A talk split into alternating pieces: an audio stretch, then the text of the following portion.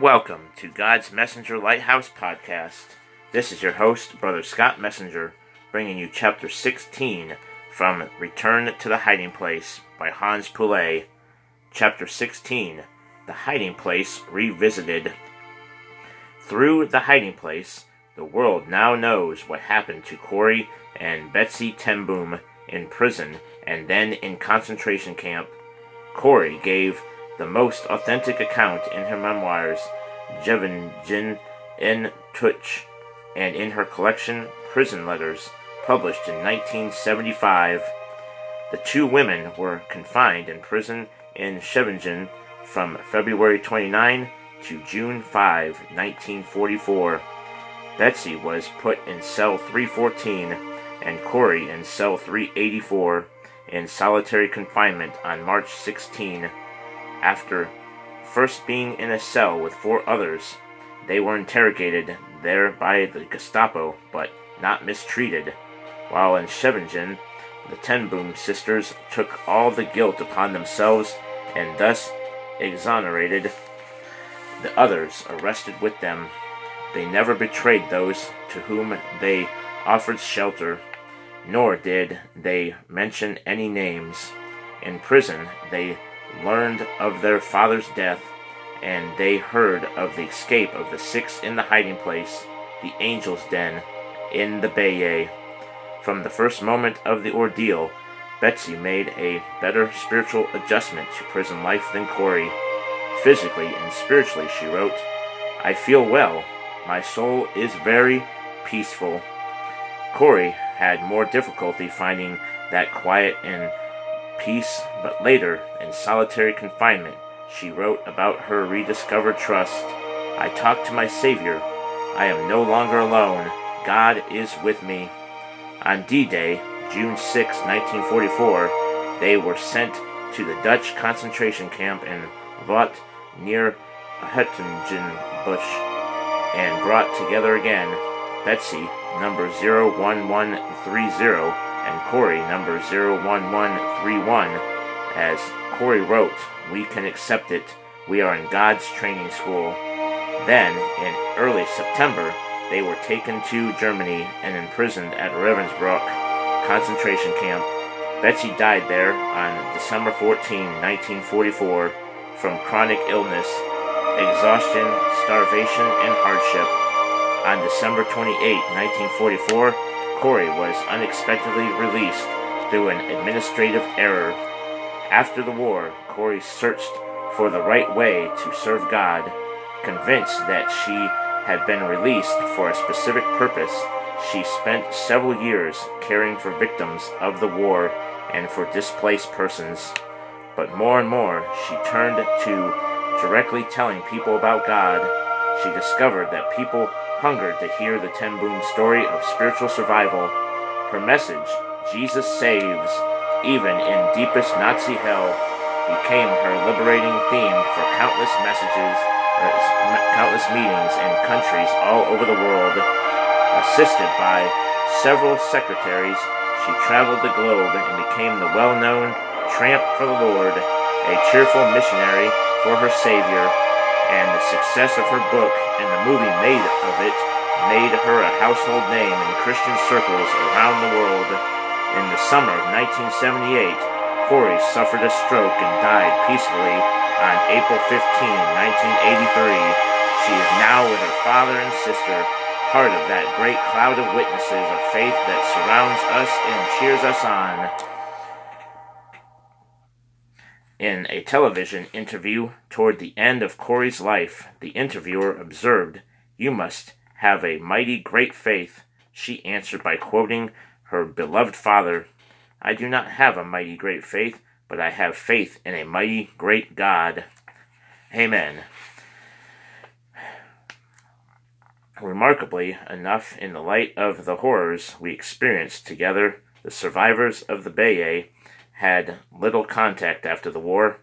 We each had our own grief to overcome and own losses of family, friends, and homes, as well as years of our lives to deal with.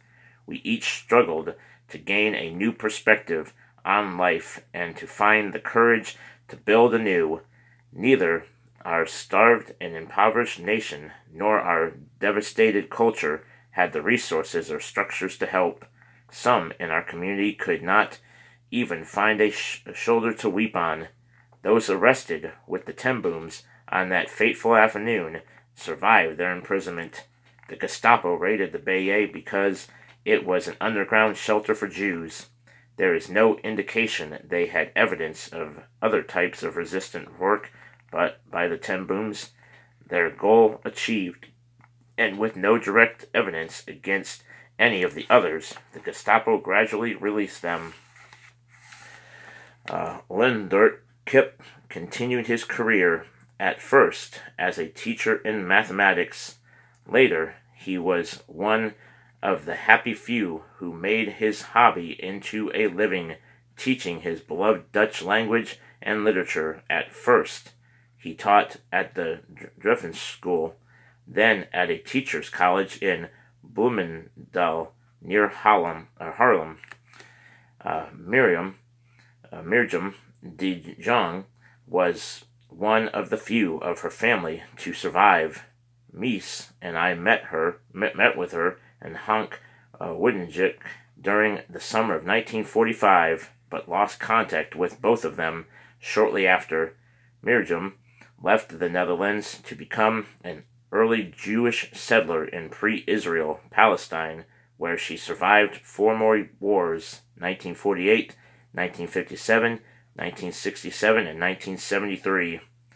Both Paula and Meta Monsanto, Tante Martha, survived.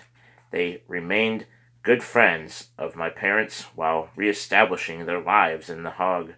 Both worked in government offices. Paula as a rebellious maverick on a bicycle or on motorbike, motorbike, and Meta as a quiet and wise lady, both very hospitable and very energetic. When Mies and I were married, we settled quite close to the hog, and their friendship greatly enriched our family life for many years until they died. I lost track of Thea, Hans J. Frankfurt, uh, Israels, but I know that her husband didn't survive the war. Mary was liberated from the angel's den only to be arrested at her new hiding place. Against all instructions and training, she fell for the manipulative sweet talk of the Gestapo officer and mentioned the names of several persons who should be warned. As a result, several were arrested, including Jan Vermeer and the Menima family. Mary was deported via Vught into the women's concentration camp in Theresienstadt, where she died. When her parents took their own lives to escape Nazi persecution, her sophisticated world fell apart, and instinctive hope and will to live kept her going for a while, but the filth, cruelty, and de- deprivation of the concentration camp finished her. To have known her so well was a privilege, and to lose her was a deep personal loss.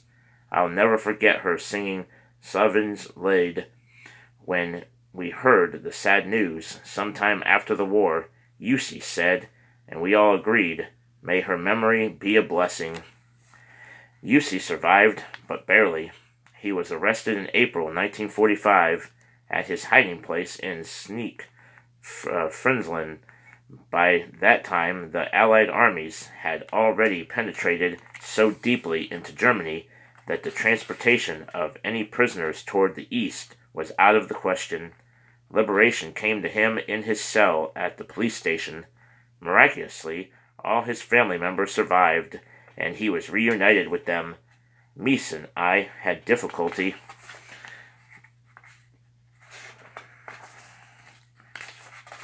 uh, finding him and his wife in the undescribable chaos in Amsterdam, but our meeting was unforgettable. After the war, he served the decimated Jewish con- congregations of Amsterdam and later served in The Hague as a cantor and a teacher. Eusie and I came to know each other so well during the seven months in hiding at the Beje that my wife and I were two of the few Christians Eusie accepted. It is very difficult for a kosher living Jewish family to socialize with unclean Gentiles, but in spite of, spite of continuing distrust of Christians, our wartime friendship remained alive.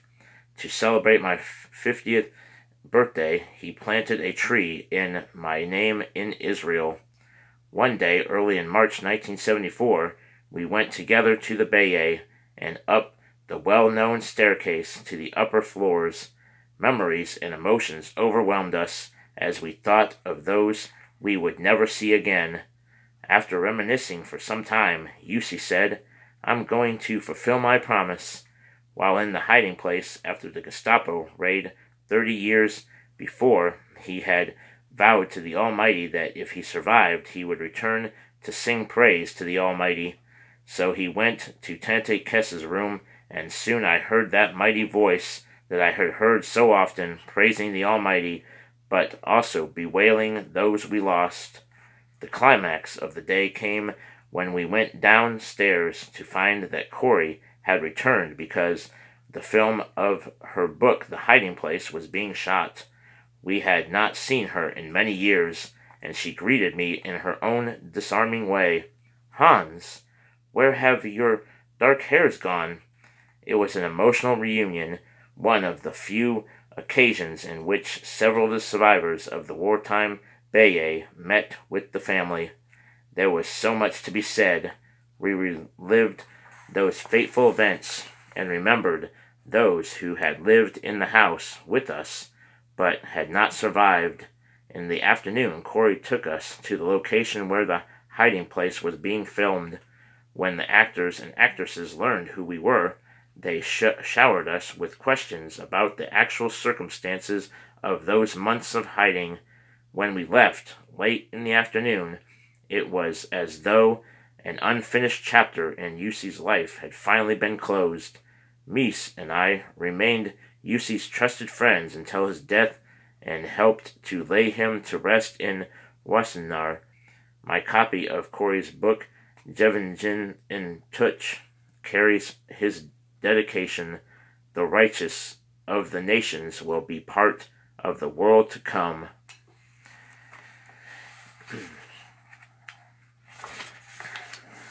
and here's a page from the guest book of the Beje, March 6, 1974, English translation, March 6, 1974. Today, 30 years after I was hiding here, I was here again. At this hiding place, I said a special doxology that I have never said before. Praise be to thee, eternal, our God, King of the world, who has done to me a miracle at this place, Eusie. Mary was arrested a few days later. May her memory be a blessing. Hans and Eusie. Psalm 66, 10 through 14. Dora Morsel Ross. Hans Poley. Beje, May 43 Febu- to February 44. Mies Poley Wizels. and Anneke.